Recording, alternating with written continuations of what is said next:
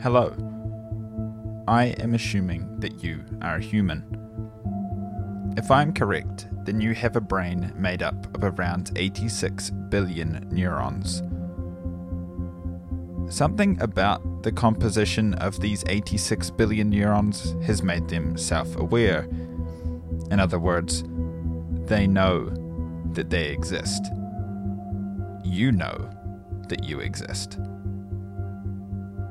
Now, if your 86 billion neurons are anything like my 86 billion neurons, then you would have noticed that inside this universe, along with us, is a great number of interesting things, and you want to know more about them.